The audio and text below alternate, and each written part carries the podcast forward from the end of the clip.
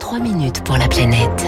Il est 6h54, l'heure de retrouver Baptiste Gabory. Bonjour Baptiste. Bonjour Eric, bonjour à tous. Le climat change, il a déjà changé d'ailleurs, et les événements climatiques extrêmes se multiplient. En ce moment, de violents orages. La semaine dernière, une vague de chaleur précoce. L'adaptation des territoires au changement climatique doit devenir une priorité.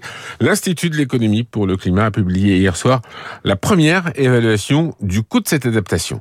Oui, en partant d'un constat, la France en fait trop peu pour l'instant sur l'adaptation. Les angles morts sont nombreux, il faut donc accélérer. L'Institut de l'économie pour le climat, l'I4CE, liste une série de 18 mesures incontournables qui peuvent être prises immédiatement.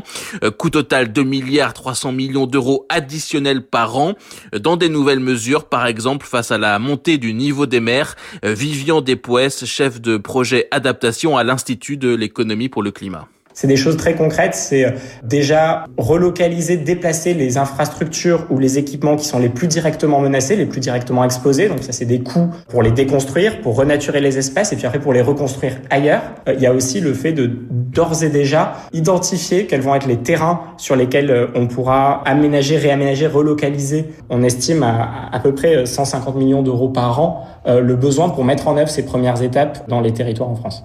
Autre exemple, 500 millions d'euros par an, toujours pour la renaturation des villes face aux îlots de chaleur urbains. 500 millions d'euros aussi pour construire des bâtiments publics mieux isolés face aux canicules.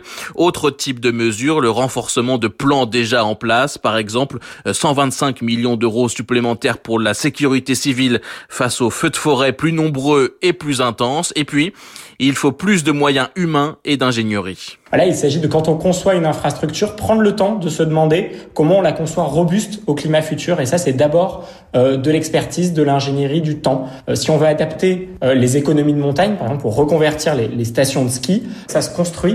Et donc, ces moyens humains qui, aujourd'hui, sont très peu présents à tous les niveaux, ils sont peu présents au niveau national, ils sont peu présents au niveau territorial, ont vraiment besoin d'être augmentés si on veut bien se poser ces questions.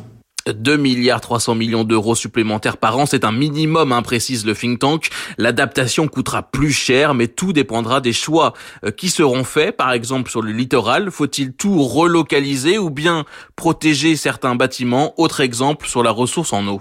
Il y a des choix à faire parce qu'on peut se demander est-ce qu'on veut garder l'agriculture irriguée, auquel cas on aura des types d'investissements pour conserver une capacité d'irrigation, même si on sait que ça a des limites, ou on peut choisir, ce qui peut paraître plus robuste, d'accompagner la transformation de filières agricoles pour aller vers des cultures moins intenses en eau. C'est des choix qui aujourd'hui sont encore faits de manière incomplète et donc on ne peut pas aujourd'hui dire combien ça coûterait de tout faire, d'où ces premières étapes, mais c'est vraiment un minimum.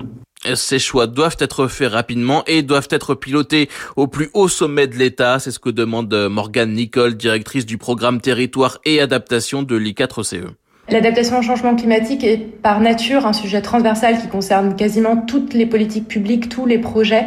Et donc c'est important qu'il y ait un pilotage interministériel de ce sujet-là, qu'il y ait un portage politique de haut niveau. Et donc nous, on pense que c'est un sujet qui devrait être sur la feuille de route de la Première ministre.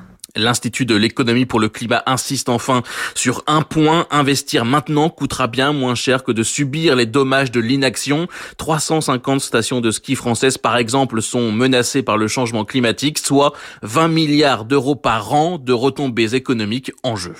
Merci Baptiste Gabory. On vous retrouve...